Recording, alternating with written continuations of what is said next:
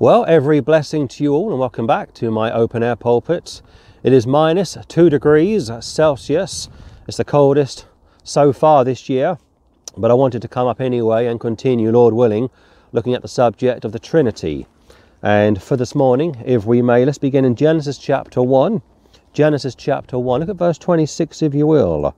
And God said, Let us make man in our image, after our likeness and let them have dominion over the fish of the sea, and over the fowl of the air, and over the cattle, and over all the earth, and over every creeping thing that creepeth upon the earth.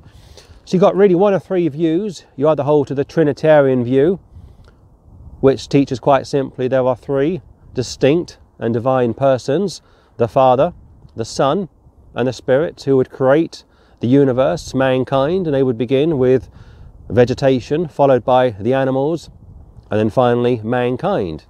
For the New Testament, the Father, Son, and Spirit all came together and, if you will, anointed the Lord Jesus Christ, resurrected the Lord Jesus Christ, would convict mankind of their sins and then regenerate those that would repent, those that would turn to the triune God in faith. The second view is what is referred to as the modalist oneness Jesus only position, which simply means this that God is one person. And this one person manifests himself on occasions as the Son, the Spirit, and sometimes the Father.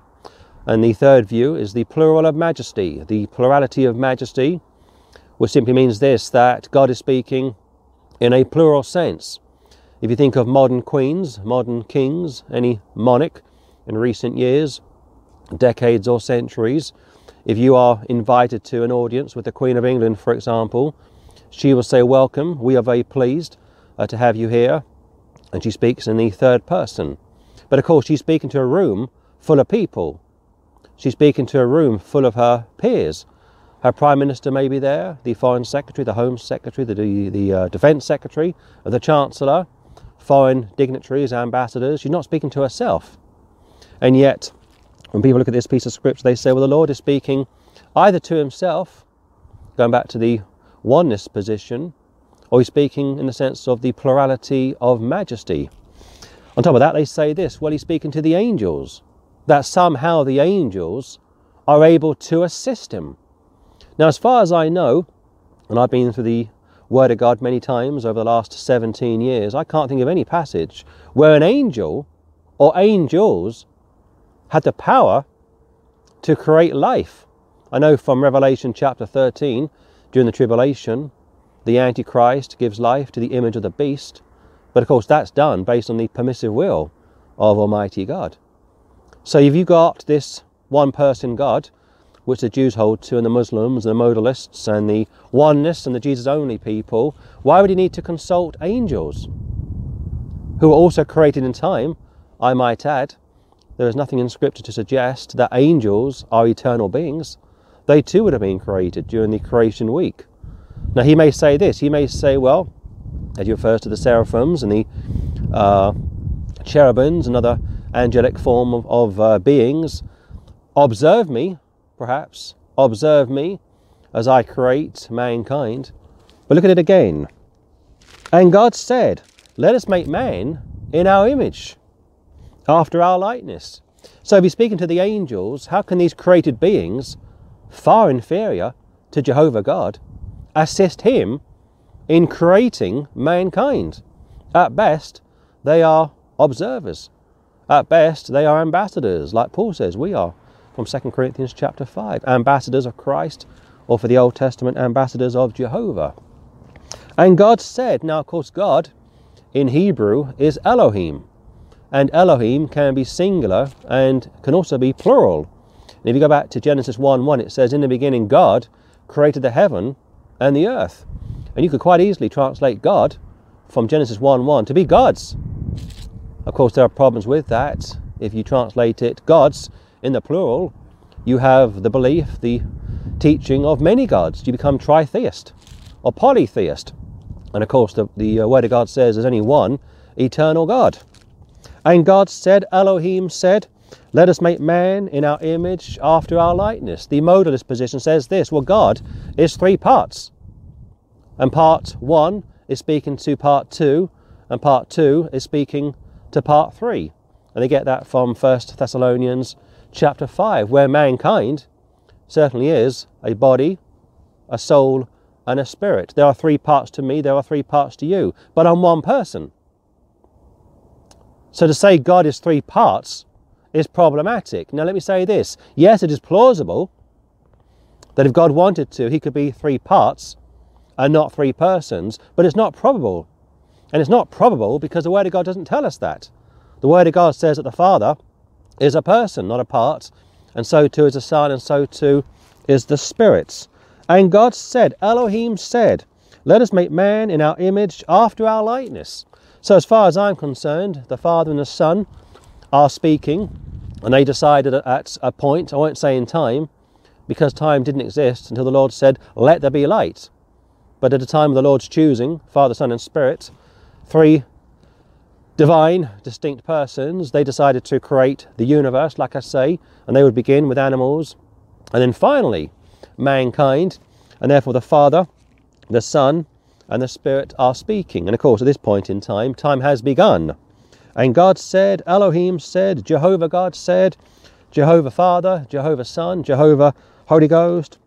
And God said, Let us make man in our image after our likeness. Now, angels, yes, are very powerful beings, beautiful creations of Almighty God. But again, I can't vis- visage and I can't comprehend how an angel or, or, or, angels would be able to assist an all powerful, eternal God in the creation of mankind. At best, if they were present, and I'm not ruling it out, if they were present around this time in the creation week, at best, they are observers.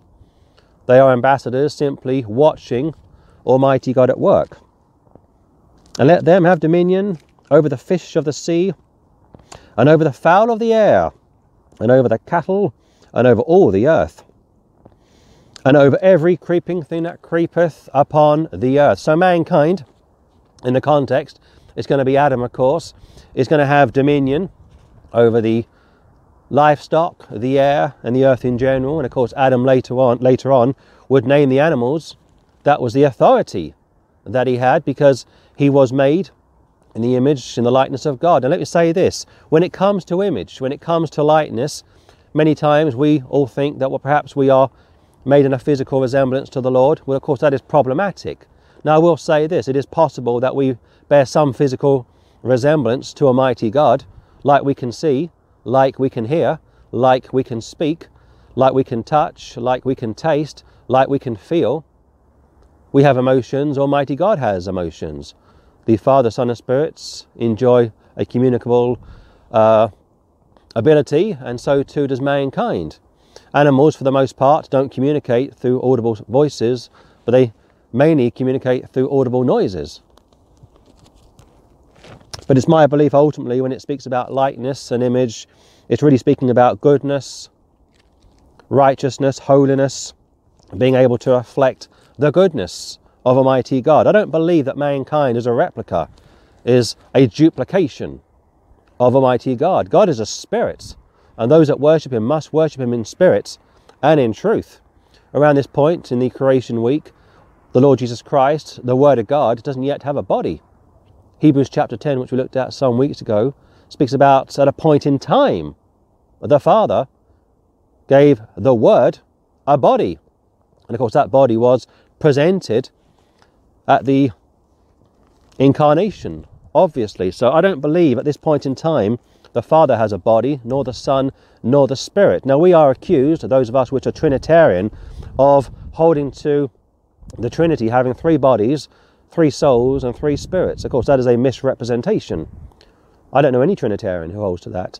and I challenge anybody that attacks the Trinity to come up with evidence. Show us anyone anywhere at any time who's ever said that the Father has a body, soul, and spirit, that the Holy Ghost has a body, soul, and spirit, and the Son of God, at this point in time, having a body, soul, and spirit. At time, in time, during time, the Lord Jesus Christ will be given a body, and at that time he becomes a three part being.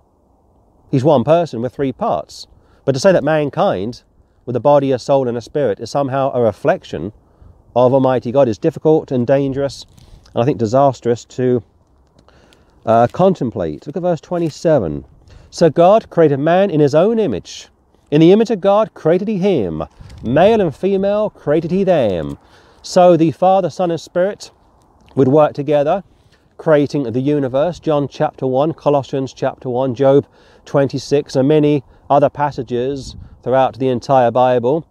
The subject of the Trinity remains a very controversial one, and in some senses and in some cases, it is a mystery, a bit like the church, a bit like the rapture.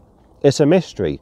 And uh, if you come across anti Trinitarians that run to the Old Testament time after time, trying to find the Trinity or trying to overthrow the Trinity, let me say this to you that the Trinity, strictly speaking, is a New Testament revelation. The Trinity was revealed to the church. In the Old Testament, there are veiled references to the Trinity. In fact, here's a little thought for you. And if you don't believe me, check it for yourself. So if you go online or if you go onto any online Bible search engine, just type in the Holy Ghost. You won't find anything coming up, or God the Father. And again, you won't find anything coming up. You'll find the Holy Spirit five or six times in the Old Testament, like Daniel and Isaiah. But the Holy Ghost, of course, is the Holy Spirit, don't get me wrong. But the Holy Ghost, the description, the term, the title, the Holy Ghost, is only found in the New Testament. And so too is God the Father. And the Word of God, picturing the Lord Jesus Christ, is only found in the New Testament. Yes, you have the Son of God mentioned several times in the Old Testament, like a Christophany, a theophany, a pre incarnation of the Lord Jesus Christ. And yes, you have the Son of Man from the book of Numbers. They are all references, they're all types and shadows, they are all prophecies, predictions, revelations about the future Messiah that would come. Look at 28. And God blessed them and God said unto them, Be fruitful and multiply, and replenish the earth, and subdue it, and have dominion over the fish of the sea, and over the fowl of the air, and over every living thing that moveth upon the earth. So it's my belief that God, being Elohim, can be, uh, can be translated in a singular sense and a plural sense, but let's stick with the singular translation, like God in a singular sense. One God in the sense of unity, not oneness or singleness, An Almighty God being Elohim, being Jehovah God, being Yahweh, being Adonai, being Kurios, these are all titles for the one true God, is just that one God, but three distinct and divine persons. The plurality of majesty is very difficult to really comprehend. When the Queen walked into the room, or any monarch anywhere, going back however many years you wish to think about, there's always people present. She's not speaking to herself. And therefore, if God is on his own, back in Genesis 1:26, let's exclude the angels for one moment. Why is he speaking to himself? Why is part one speaking to part two and then speaking to part three? That'd be somewhat concerning. And if the angels are present, and they probably are, doesn't it make more sense that the triune God is present and are speaking to themselves, and yes, outside or in the same room or in the near proximity, if you will, the angels may be present. We are told how the angels are very interested in the church. We know from the book of Revelation there are seven churches, seven angels. We know from 1 Corinthians 11 and 1 Timothy chapter 4 or 5 from memory how the angels are very interested in women. And that's why women are told to wear a head covering during the breaking of bread. So it is fair to say that angels may well have been present as observers, ambassadors, but to go beyond that and teach that somehow they were assisting Jehovah God is problematic. Look at 26 again. And God said, Triune God, let us make man in our image after our likeness. Now, again, in a limited sense, mankind has a basic resemblance to Almighty God, but to go beyond that and to say that because man is a three part being from 1 Thessalonians chapter 5, that God too must be a three part being, is problematic. God Almighty is a three person being Father, Son, and Spirit, but one God. So, therefore, goodness, lightness, resemblance is limited. And this is the problem that many people get into. They try and visualize what Almighty God looks like. And if you think of some of the famous artists over the last four or five centuries, they've all taken a stab at trying to depict Almighty God. And that's one of the reasons why the Lord wouldn't allow the Jews to see him. Moses got a glimpse of the Lord, and when the Lord Jesus Christ arrived, the writers of the four Gospels were very careful, deliberately, intentionally, not to tell you what the Lord Jesus Christ looked like. Because lo and behold, what people do? They would start to paint him, start to take a chance, take a guess what they think the Lord Jesus Christ looked like. And I've been guilty of this over the years. I've had my own mental picture of what he looked like. I wouldn't dare want to I wouldn't dare say it on camera. I wouldn't dare share my thoughts because I'd be guilty of in some ways visualizing the invisible God with my limited and finite uh, mind. And I don't want to be guilty of picturing the Lord in a crude sense. I would just say this that Almighty God is just that almighty or powerful, everywhere at the same time, can read people's thoughts, minds, and hearts, doesn't need the angels to do anything for him, doesn't need mankind to do anything for him. By the grace of God, he allows us to serve him. By the grace of God, he allows angels, cherubims, seraphims to serve him, but he doesn't need anyone or anything. For all of eternity, it was just the Father, the Word, and the Holy Ghost. Didn't need anyone or anything then. And then, at a time of the Lord's choosing, it was decided to create the universe. And like I say, the animals were then created after the vegetation, of course, followed by mankind. So Adam is made in the image of God. Adam has God's likeness. He reflects the Lord to some extent, in a very limited sense, you understand. He's a moral being. He has a conscience. He knows right from wrong. Of course, up until this point in the life of Adam, he hadn't yet sinned. Sin hadn't yet come into the world. So we have to be careful when we say that Adam knew right from wrong. Yes, he certainly did, but he hadn't yet been tested. But to say that Adam was a three part being, as God is a three part being, is problematic. Go to Hebrews chapter 3, please. Hebrews chapter 3. I do appreciate that this is a difficult subject for a lot of people to uh, get a grasp on and uh, to understand. And we're all learning. Let's be quite honest about this. We are all learning. There isn't one Bible preacher or teacher throughout the history of the church that has got everything right. We all learn from each other. We've all made mistakes. I know in the past I've made mistakes when I've got to First Thessalonians chapter 5. This is something which is prevalent in biblical circles. The point is we have to learn from our mistakes. We have to be bold enough and big enough to say, yes, I got this wrong or I got that wrong, and put our hands up to it. Uh, Hebrews chapter 3, look at verse 7, please. Wherefore, as the Holy Ghost saith, Today, if ye will hear his voice, harden not your hearts as in the provocation, in the day of temptation in the wilderness, when your fathers tempted me, proved me, and saw my works forty years. So the Holy Spirit, the Holy Ghost, same person, the Spirit of the Lord, has different titles, like the Lord Jesus Christ, being Emmanuel, being the Word of God, and God the Father, El Shaddai, they all have different titles, one God, but different titles. And here the Holy Ghost speaks in verse 7, going back to the Holy Ghost being a person, not a part. Wherefore, as the Holy Ghost saith, the Holy Spirit saith, Today, if ye will hear his voice, harden not your hearts, as in the provocation, in the day of temptation, in the wilderness, when your fathers tempted me, proved me, and saw my works 40 years. The Holy Ghost is speaking, and he is deity. Acts chapter 5, you got a couple of Christians who are keeping back some of their money and lying to Simon Peter, and he challenges them, and he says this to them You haven't lied to men, you've lied to God. And in the context of Acts chapter 5, verses 3 and 5 from memory, the Holy Ghost is in the context, because the Holy Ghost is, of course, God. Fathers tempted me, proved me, saw my works forty years, wherefore I was grieved with that generation and said, They do always err in their hearts, and they have not known my ways. The Holy Ghost is speaking. You can grieve him, you can quench him, you can lie to him. Going back to Acts chapter 5, and here he is speaking. and it's going back to the Old Testament. It's concerning Jehovah's relationship with the Jews. They were saved by their faith in Jehovah. Hebrews 11:6 says you have to believe that God is God, uh, God is God, and you have to diligently search for him. And then after you have searched for him and found him, then you are expected to live a particular way. You are saved unto good works, Ephesians 2:10.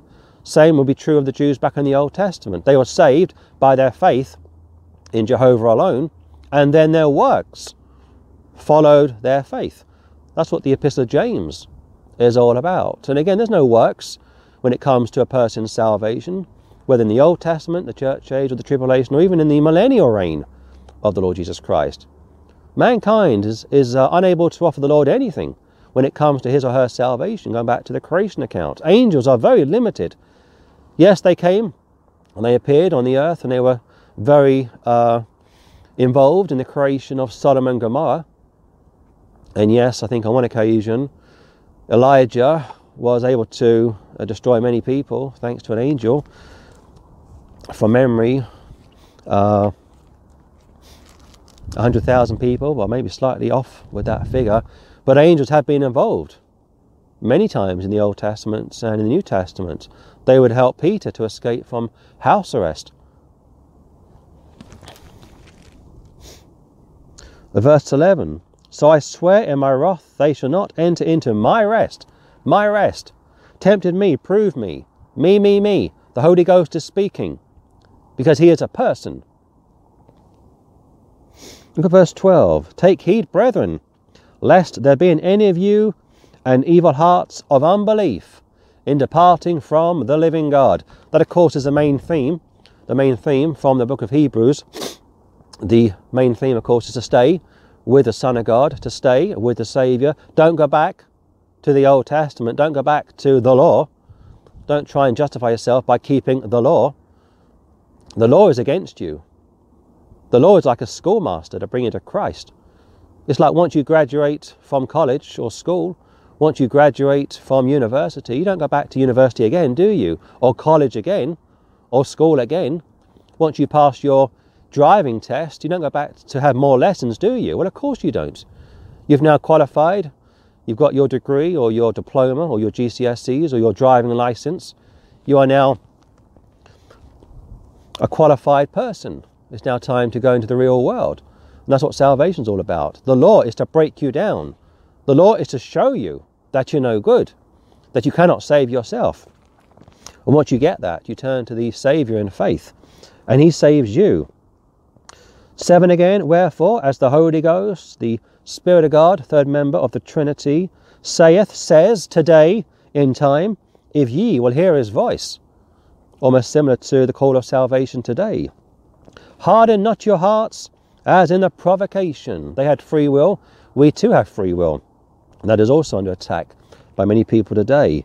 In the day of temptation in the wilderness, when your fathers tempted me, prove me and saw my works 40 years. They saw the Lord at work day and night. A cloud or a fire would go uh, before them, and they would follow the cloud or the fire.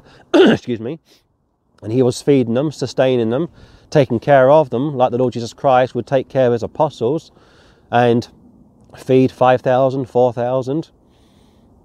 Jesus Christ has always been very busy, whether in the Old Testament or in the New Testament. And yet, in the Old Testament, they were griping attacking Moses verbally, calling on him to do this or do that. There were mutinies in the camps. His own brethren turned against him. And it's interesting if you think of uh, Numbers chapter 20, how Miriam dies at the beginning of that chapter and Aaron dies at the end. The brethren of the Lord Jesus Christ were against him, attacking him. So it's the same old story, it's the same old dance. We want this, we want that. We want to go back to Egypt, we want to enjoy the onions, the garlic, the leeks, the cucumbers, this and that. We were very happy back in Egypt. Well, they were to some extent. And of course, sin is contagious. Sin is like junk food. It's nice, isn't it? Of course it is. But you pay the consequences later, don't you? Wherefore I was grieved with that generation, and said they do always err in their hearts, and they have not known my ways. Now the term grieved goes back to how you can grieve the Holy Ghost. And here he said, he said just that, how he was grieved with that generation elsewhere in the Old Testament, from Genesis chapter 6, the Lord said it repented him that he made man on the face of the earth. These are terms to denote man's and God's understanding what words mean. Anthropomorphical is the term used to denote God speaking in a particular way that we can understand. Like when it says, My heart is broken. Well, of course, you know that God Almighty doesn't have a literal heart that beats like our heart does. When it says he was very emotional, he was, he was grieved in the heart, you know that his, his ultimate meaning isn't that his heart was broken, like when you get love sick or somebody breaks up with you or you lose a child and you're crying like a baby and you're you know, really uh, depressed and broken. God doesn't have that kind of a reaction. He knows the beginning from the end. He knows that you will fall before you fell. He obviously knew that Adam would fall before he fell. The term is used, or the description is used, concerning grief here and repentance back in Genesis chapter 6 and elsewhere to denote that the Lord has feelings, emotions, as does mankind. Again, let us make man in our image, in our likeness. We reflect the Lord in a very limited sense. Animals haven't got that.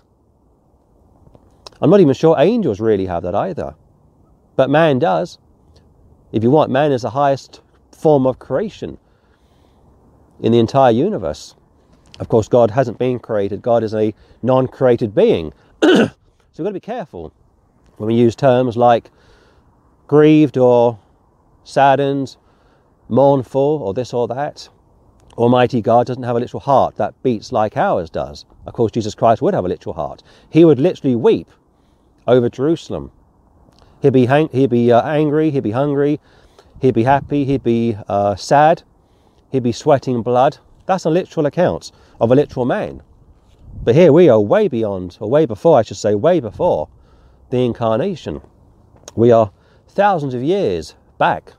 So I swore, so I swear, in my wrath, they shall not enter into my rest. Go to chapter 9, please. Uh, chapter 9. The Bible is a very basic book in some sense. It's a common sense book. You need to have common sense when you read it, when you exegete it. A lot of people approach the Bible and sometimes struggle with the Bible and they force the Bible to either contradict itself, which is what all the false religions do, or they spiritualize the book, which is what a lot of churches do and in the result they miss out on a great blessing. But it's basically common sense. God is holy, God is God, God is good, God is righteous, God is holy, God is eternal, God is just, God is good, God is merciful. And some of those attributes we have as well. Some of them, especially after we are saved, when we get saved, we have a very super sensitive spirit. We are very conscious of our shortcomings, our falls, our faults, and our needs to be forgiven, to receive the mercy of the Lord. Look at verse 7, please. But into the second went the high priest alone once every year, not without blood, which he offered for himself and for the errors of the people, the Holy Ghost, this signifying that the way into the holiest of all was not yet made manifest, while as the first tabernacle was yet standing, which was a figure for the time then present, in which were offered both gifts and sacrifices, that could not make him that did the service perfect as pertaining to the conscience, which did only in meats and drinks and divers washings and carnal ordinances impose on them until the time of Reformation. So, for the Old Testament priest, he was very busy, like day and night, slaughtering animals, and their blood was shed to cover the sins of the children of Israel. It couldn't forgive their sins, it couldn't take away their sins, they were simply covered. And they went into the ground, Luke 16, 19 to 31, when they died, of course, and they waited in Abraham's bosom for the Saviour to come, to die on the cross, to go down and to release them and take them back up to glory. And of course, you know, when he went into the grounds, first Peter chapter 3, Ephesians chapter 4, Colossians chapter 2, he preached to the demons, the devils, made a show of them, and he pretty much declared victory over them and the righteous dead in Abraham's bosom were then scooped up and taken to glory. The Holy Ghost, verse 8, this signifying that the way into the holiest of all was not yet made manifest, while at the first tabernacle was yet standing, which was a figure, a type, a shadow, for the time then present, in which were offered both gifts and sacrifices that could not make him that did the service perfect, like complete, as pertaining to the conscience. Every year the conscience would renew, would come back to memory. Last year I did this, last year I did that. I'm still thinking about sins from five or six, seven or eight, nine or ten years ago, and that would continue right up until the Lord arrived. And when John saw him, he said, Behold, the Lamb of God, that taketh away the sin of the world, which had only in meats and drinks and divers washings and carnal ordinances imposed on them Uh, until the time of Reformation. The time of Reformation, like the first advent. From the conception to the crucifixion of Christ, the atonement was covered, it was dealt with. The boy, the baby, the newborn babe was born to die, wrapped with swaddling clothes to cover him. Sort of thing you wrap a mummy in, a corpse in. He came to die for the sins of the world. And that is also under attack. But again, the Holy Ghost is very vocal, has lots to say, and is quoted time after time. Look at 1010. By the which will we are sanctified through the offering of the body of Jesus Christ once for all. We are saved once and for all. One birth, one Lord, one baptism, one creation, one resurrection, one crucifixion, one Lord, one baptism, one rapture, one second coming, one book, one, one, one. By the which will we are sanctified through the offering of the body of Jesus Christ once for all. The Church of Rome don't like that. They believe that the priest has the ability, the power, to bring Jesus down from heaven and crucify him afresh. Of course, in a non bloody sense, you understand. And every time the priest brings Jesus down from heaven, I mean, that's power, isn't it? Like a sorcerer, like a magician. Every time he brings him down from heaven, they ring the bell and the Catholics go down on their knees. And I used to serve Mass many years ago, and I used to ring the bell two or three times from memory because the priest is now going to consecrate the wafer into the body. And up until recent years, the wine wasn't given to parishioners, only the priest would drink of the wine. Of course, certain masses you could drink of the wine and also the bread. I think now it's pretty much a standard thing to uh, partake of the bread which they believe is a literal body, and the wine, which they believe is a uh, literal, or they believe is a literal blood of Christ. Jump down to verse 15, please. Wherefore the Holy Ghost also is a witness to us. For after that he had said before, This is a covenant that I will make with them after those days, saith the Lord. I will put my laws into their hearts, and in their minds will I write them, and their sins and their iniquities will I remember no more. Now, in the first reference to this, or the first application for this. It has a double application, you understand. This will lead into the tribulation. But before it goes into the tribulation, it will also cover the millennial reign. But always go back to the initial audience. Who's hearing it? Who's this being written to? It's written to saved Jews, Hebrews. Now, I'm not going to say that Hebrews has no application to the church today. I'm not going to say that. There's a lot of good stuff in Hebrews. And I was very privileged uh, to go through the book of Hebrews verse by verse maybe six or seven years ago. A lot of good stuff in Hebrews. But if you think of 1 Corinthians chapter 2 from memory, you have the Jew, the church, and the Gentile, like the world system. You've got three groups of people. And no, they're not a picture, or that's not a picture of the Trinity. Let's not stretch it. Sometimes Trinitarians will, will, will attempt to stretch things. Like they'll say there's an earth, there's a moon, and a sun. Picturing the Trinity. No, that doesn't work. The Earth, the Moon, and the Sun are three separate, uh, three separate creations, of course, but they don't picture the Trinity. You can't picture the Trinity. You can't find comparisons with this, with with the Trinity. Every time people try to find a comparison with the Trinity, they fall flat on their face. You can't blame people for trying. We have brains, we have intellectual ability to do this or to do that. Again, going back to being made in the image of the Lord, having his likeness mankind, for the most part, is very intellectual, can communicate can learn multiple languages, can do all sorts of wonderful things. But we don't want to get carried away and try and look at created aspects in society or in the world system, like the sun, the moon, and the earth, and say that's a picture of the Trinity because it is not. This is the covenant that I will make with them after those days, saith the Lord. Uh, verse 15 Wherefore the Holy Ghost also is a witness to us. How can a part be a witness? How can a part testify? But a person can. Put my laws into their hearts and their minds, will I write them, personal pronouns. And their sins, and iniquities, will I remember no more. That's a great verse, also in reference to the church age. When you get born again, if you are born again, the Lord gives you imputation. He gives you His Son's sinless perfection. A switch takes place. Your sins were left on the Lord on the cross, and His goodness was transferred to you. We call that imputation. So if you are saved, your bad old days, if you will, your sins, all of your crimes against the Lord were dealt with at Calvary. Go to Acts chapter 8, please. Acts uh, chapter 8.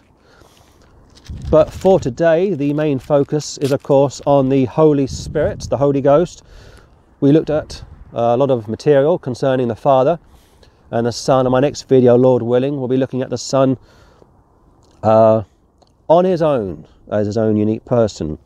Acts chapter 8, look at verse 26, please. And the angel of the Lord spake unto Philip, saying, Arise and go toward the south unto the way that goeth down from Jerusalem unto Gaza, which is desert. The angel of the Lord, the angel of the Lord. Now go back to the Old Testament. Every time the angel of the Lord would appear, you are looking at deity, the angel, definitive article, the angel of the Lord. On one occasion, Jacob got into a wrestling match with an angel, and that went on all night. And later on, he was made aware that he had seen Almighty God. The Lord Jesus Christ, if you think of when Samuel's, uh, Samuel's parents were wanting a child, an angel was sent to visit them. Again, the angel of the Lord. Sometimes the angel is referred to as an angel, an angel of the Lord. But when it says the angel of the Lord, you're dealing with deity. And the angel of the Lord said unto Philip, spake unto Philip, spoke unto Philip, he can speak, he can see, he can hear. In a sense, angels also have a resemblance to a mighty God, but again in a limited sense saying, Arise and go toward the south unto the way that goeth down from Jerusalem unto Gaza, which is desert. So, angel of the Lord. For the Old Testament, it's got to be the Lord Jesus Christ. I would suggest. Jump over to verse 29. Then the Spirit, capital S, said unto Philip, Go near and join thyself to this chariot. So a switch has taken place, I would suggest. Now, the angel of the Lord post the death, burial, and resurrection, and of course the ascension of the Lord Jesus Christ, the angel of the Lord seems to now be the Holy Ghost. They've had a switch of office. This is no problem for a Trinitarian. Now, for oneness or a modalist or a Jesus only person, this causes confusion. Or they will say this well, the parts are now changing. Well, again, if you want to get into parts, you have to deal with basic English, Hebrew, and Greek grammar. If God is three parts, it will be found in Scripture.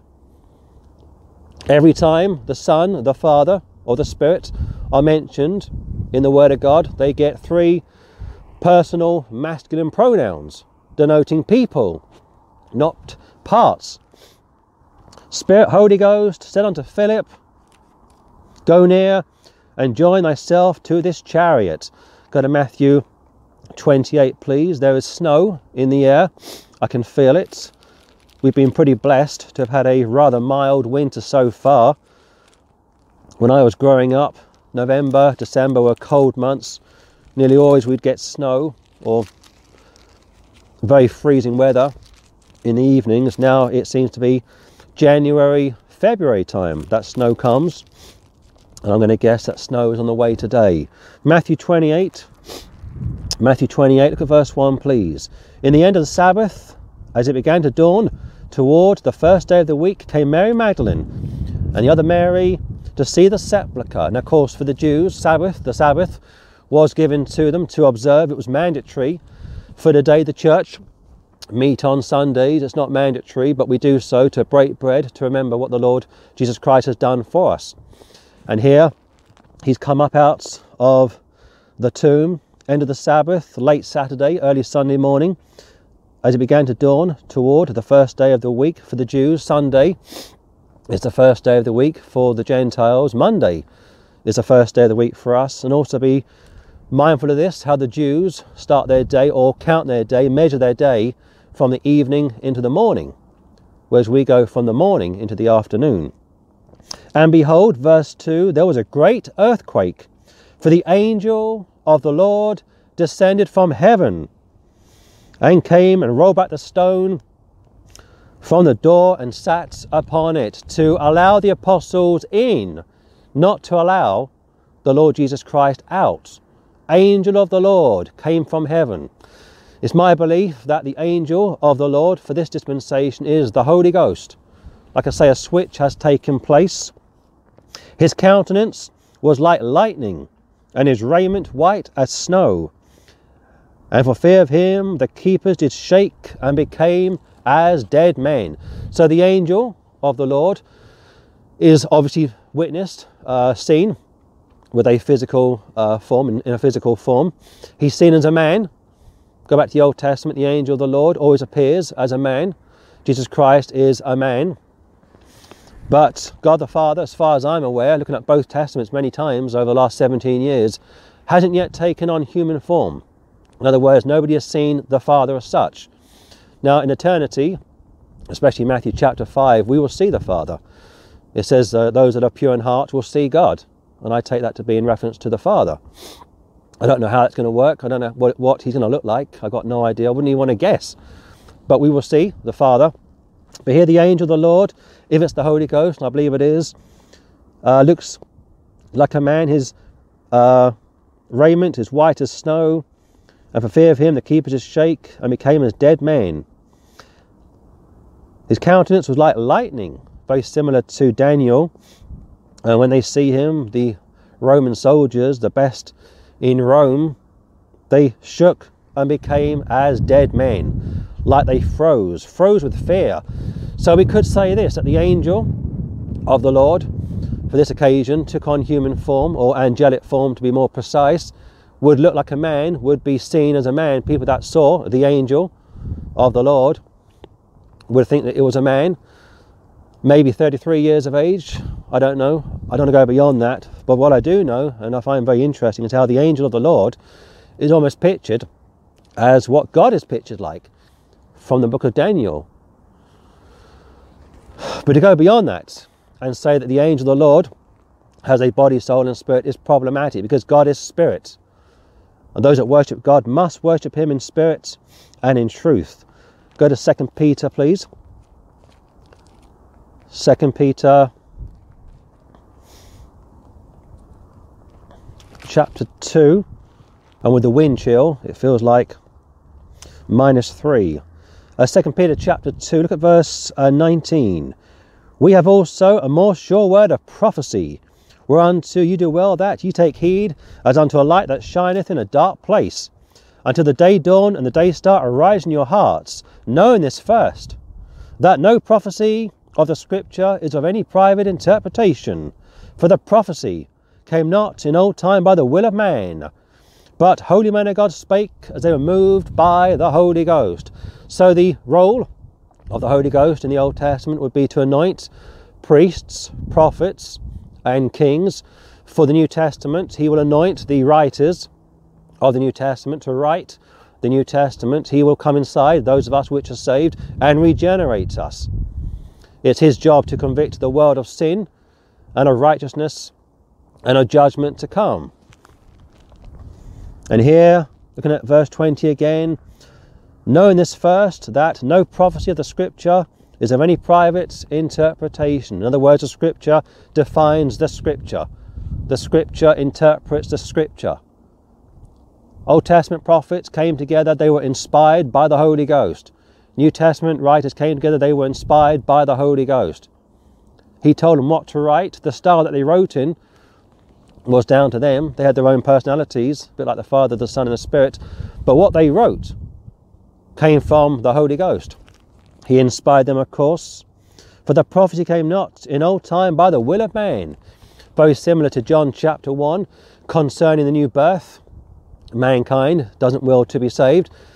Mankind isn't saved by this or that uh, source. Mankind, according to John chapter 1, is saved by the will of God. In other words, the source, the source of the new birth comes from heaven, comes from the triune God. And here it's the same sort of a thing. For the prophecy came not in old time by the will of man. They weren't speaking off their own backs, but holy men of God spake, as they were moved by the Holy Ghost. They weren't holy in and of themselves. They were holy because they had faith in the Lord, were saved, and because they were holy people in the sense of having a relationship with the Lord, walking with the Lord, being consecrated, remaining in fellowship with the Lord, which people today should be doing. Paul speaks about the church as being saints in the eyes of the Lord. Some of us are more holier than others, some of us are more consecrated than others. But they weren't holy in of themselves. But holy men of God spake, spoke, as they were moved by the Holy Ghost. So the Father, the Son, and the Spirit come together to create the universe. Uh, Genesis 1 26, 27, 28. They work together in the creation of such. Uh, John chapter 1, Colossians chapter 1, also Hebrews chapter 1, and uh, Job 26, and multiple other places in the Bible. But here the Holy Ghost has been given the task, if you will, to anoint the writers of the Old and the New Testament. Go to John chapter 5, please. John chapter 5. If you think of a typical football match, it runs 90 minutes. You have two halves. The first half is uh, 45 minutes. You have a break, and the second and final half is 45 minutes. And after 90 minutes, the referee blows the whistle. That's a great picture of the Bible. For example, the first half of a football match is a good picture of the Old Testament, 39 books. The break at the end of the first half is what 15 minutes? So that's the silence the time where nobody spoke from malachi to uh, matthew. And from matthew to the end of revelation is the second half the last 45 minutes. And then the referee a picture of god almighty blows the whistle. And that's the end of the match first john chapter 5 first john uh, chapter 5 look at verse 10 he that believeth on the son of god hath a witness in himself he that believeth not God hath made him a liar, because he believeth not the record that God gave of his Son. This goes back to the Father being a person and the Son being a person. I don't know why so many people are getting all messed up on Jesus Christ being God the Father. It says how God was in Christ reconciling the world unto himself. It says how the Holy Ghost came upon the Lord Jesus Christ. That's the un- uh, the unpardonable sin, which uh, Mark chapter 3 speaks about. But Jesus Christ was never God the Father. This is basic Bible. This is the sort of stuff that you learn at, uh, at uh, Sunday school when you were a child. God is a father, he has his own son, the Holy Ghost comes on Mary, she falls pregnant and gives birth to the Son of God. Jesus Christ is not God the Father. He that believeth on the Son of God hath a witness in himself. Romans chapter 8 The just shall live by faith, saved by believing on the Lord Jesus Christ, rejected for not believing on the Son of God. He that believeth not God hath made him a liar, because he believeth not the record, the account that God gave of his Son. The Father is not the Son, the Son is not the Father. The Spirit is not the Son, and the Son is not the Spirit. Three distinct and divine persons. This is so critical to get clear in one's mind. This is basic Bible, basic stuff, which many of you went to, or many of you learnt when you went to Sunday school. I never went to Sunday school. I was a Catholic, and Catholics don't have uh, Sunday school. The first time I looked at the Bible was probably 17 years ago. I missed out on all of that growing up.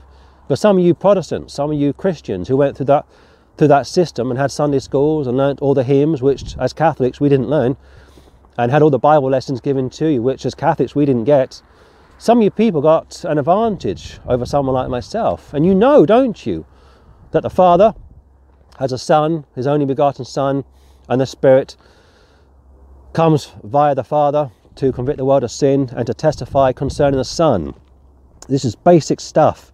Verse 12 He that hath the Son hath life, and he that hath not the Son of God hath not life. If you have the Son, you are saved. If you don't have the Son, you're not saved. It's as simple as that. It's a relationship. It's a simple relationship. You take him by the hand, he takes you by the hand, you are saved and kept saved. He that hath the Son, present tense, hath life, everlasting life right now. And he that hath not the Son of God hath not life, is lost, and is on his way to hell. Look at verse 20. And we know that the Son of God is come and hath given us an understanding, that we may know him that is true. And we are in him is true, even in his Son Jesus Christ. This is the true God and eternal life. What a wonderful verse to point to, to show the deity of the Lord Jesus Christ. And yes, I will break fellowship with people that don't hold to the deity of the Lord Jesus Christ. I will break fellowship with those that are anti Trinitarian, those that are attacking the Trinity. I'm not going to say that all those people that are against the Trinity are unsaved, are all hell-bound, lost sinners. But I will say this that some of those people are probably out of fellowship with the Lord. And we know that the Son of God is come, not God the Father, Son of God, and hath given us an understanding that we may know him that is true. And we are in him that is true, even in his Son, Jesus Christ. This is the true God and eternal life. El Gibbor, the mighty God. The Father and I are one. El Shaddai, El Gibbor, Elohim, Jehovah, Yahweh, Adonai, one God, but many different titles. Go to Jude. Jude. Jude.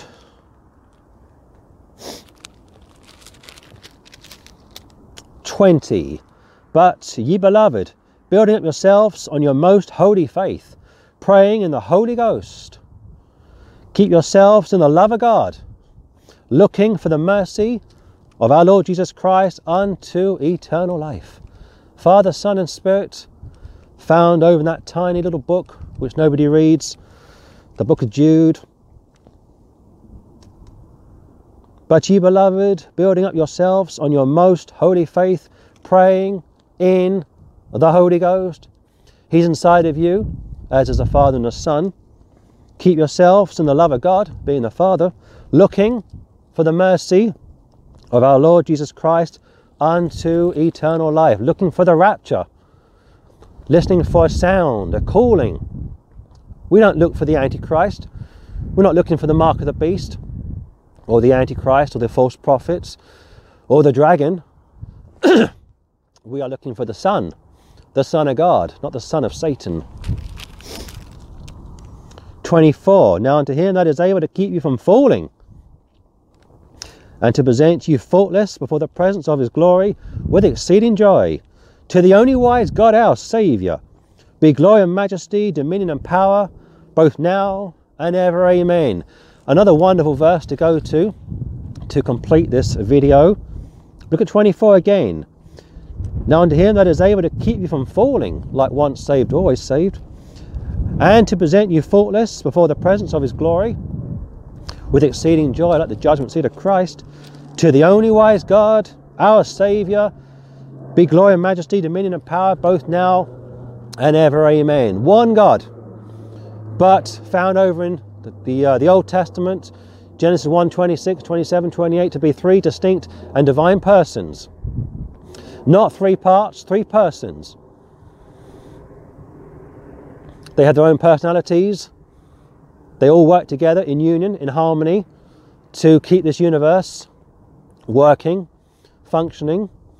They allow mankind to continue to be born, to repopulate, to replenish the earth, to have authority over the animal world, to be custodians of the earth. And by the mercy of God, He allows those of us which are saved to remain on the earth, preaching, getting people saved, trying to honour Him, trying to reflect His goodness, His glory, His majesty. That's really what it comes down to, as far as I'm concerned. What it really comes down to is those of us which are saved are trying to reflect Him in the sense of being moral beings. We know right from wrong. We try to honour Him. We try to reflect Almighty God as a moral, holy, and just being. And that's why it's always wonderful when people show mercy and compassion to their fellow man, whether saved or unsaved.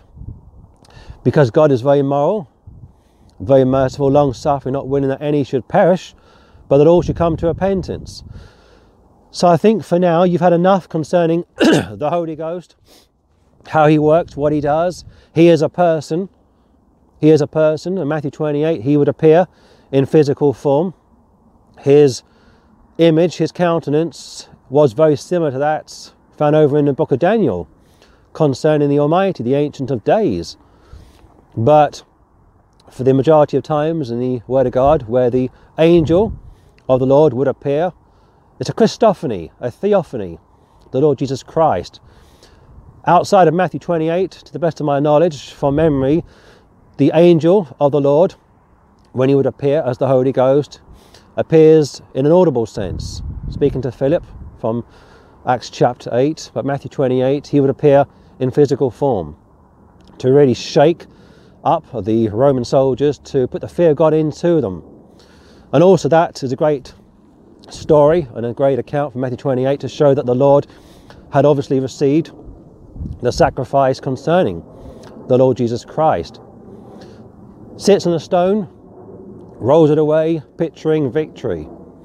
It took a group of men to roll the stone up to the uh, mouth of the tomb to stop anybody getting in or getting out, and it took one angel to roll it away. And of course, the angel is the Holy Ghost, is deity.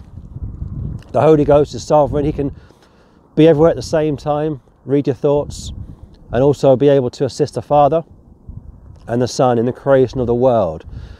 As far as I'm concerned, the plurality of majesty doesn't really go anywhere. It doesn't make a lot of sense. Uh, if God is speaking to himself back in Genesis chapter 1, excluding the angels being present, that is of a concern. Uh, and that should, be of, that should be of a concern to most of us. Now, also keep this in mind if you're not a, a Trinitarian, and if you are a oneness, or let's say you are a Jew or a Muslim, they say this that God is one person, not three parts. Not three persons, obviously, but one person. And the Jews have a difficult time exegeting Genesis 1 26, 27, 28 adequately because they believe that God is one person and they say, well, he's either speaking to himself, which they won't want to say publicly, or he's speaking to the angels. But they can't explain how angels can assist the Lord in the creation of mankind. Like I said over 50 minutes ago or so, they can observe, be an ambassador or so, but they can't create. They can't assist the Lord or they can't uh, create life. They haven't got the ability to give life to anyone or anything. That's not found in any parts of the scripture. Three parts speaking to each other. Yes, it's, it's uh, plausible, but it isn't probable because it's not found in the Word of God. You're speculating, if that's a view you hold to. As far as I am aware and concerned, and I will say this one last time for, the, uh, for this morning, the only thing that makes any sense to me is the Trinity Father, Son, and Spirit. All speaking together or having a meeting, deciding to now put man on the face of the earth, but on top of that, to create man in their own image. Again, reflecting their rational being, their moral understanding, and their goodness mercy, long suffering, compassion, so on and so forth. And that's what mankind has. Although many of us have seen it being suppressed in recent centuries World War One, World War Two, Korea, Vietnam, the Gulf Wars, ISIS, uh, and problems around the world, man's inhumanity to mankind. But they will be judged for that because they too have been made in the image of God. They have a conscience, they know right from wrong. And yet, unfortunately, for many of them, they suppress it in unrighteousness, and as a result, they will perish and suffer terribly when they die. And of course, if they turn to the Lord in faith, they will be saved, but most won't. Most will die as they lived, lost. And on that very negative statement, I will sign out and wish you every blessing, peace, and joy in the great name of our Father, Son, and Holy Ghost. Amen and amen.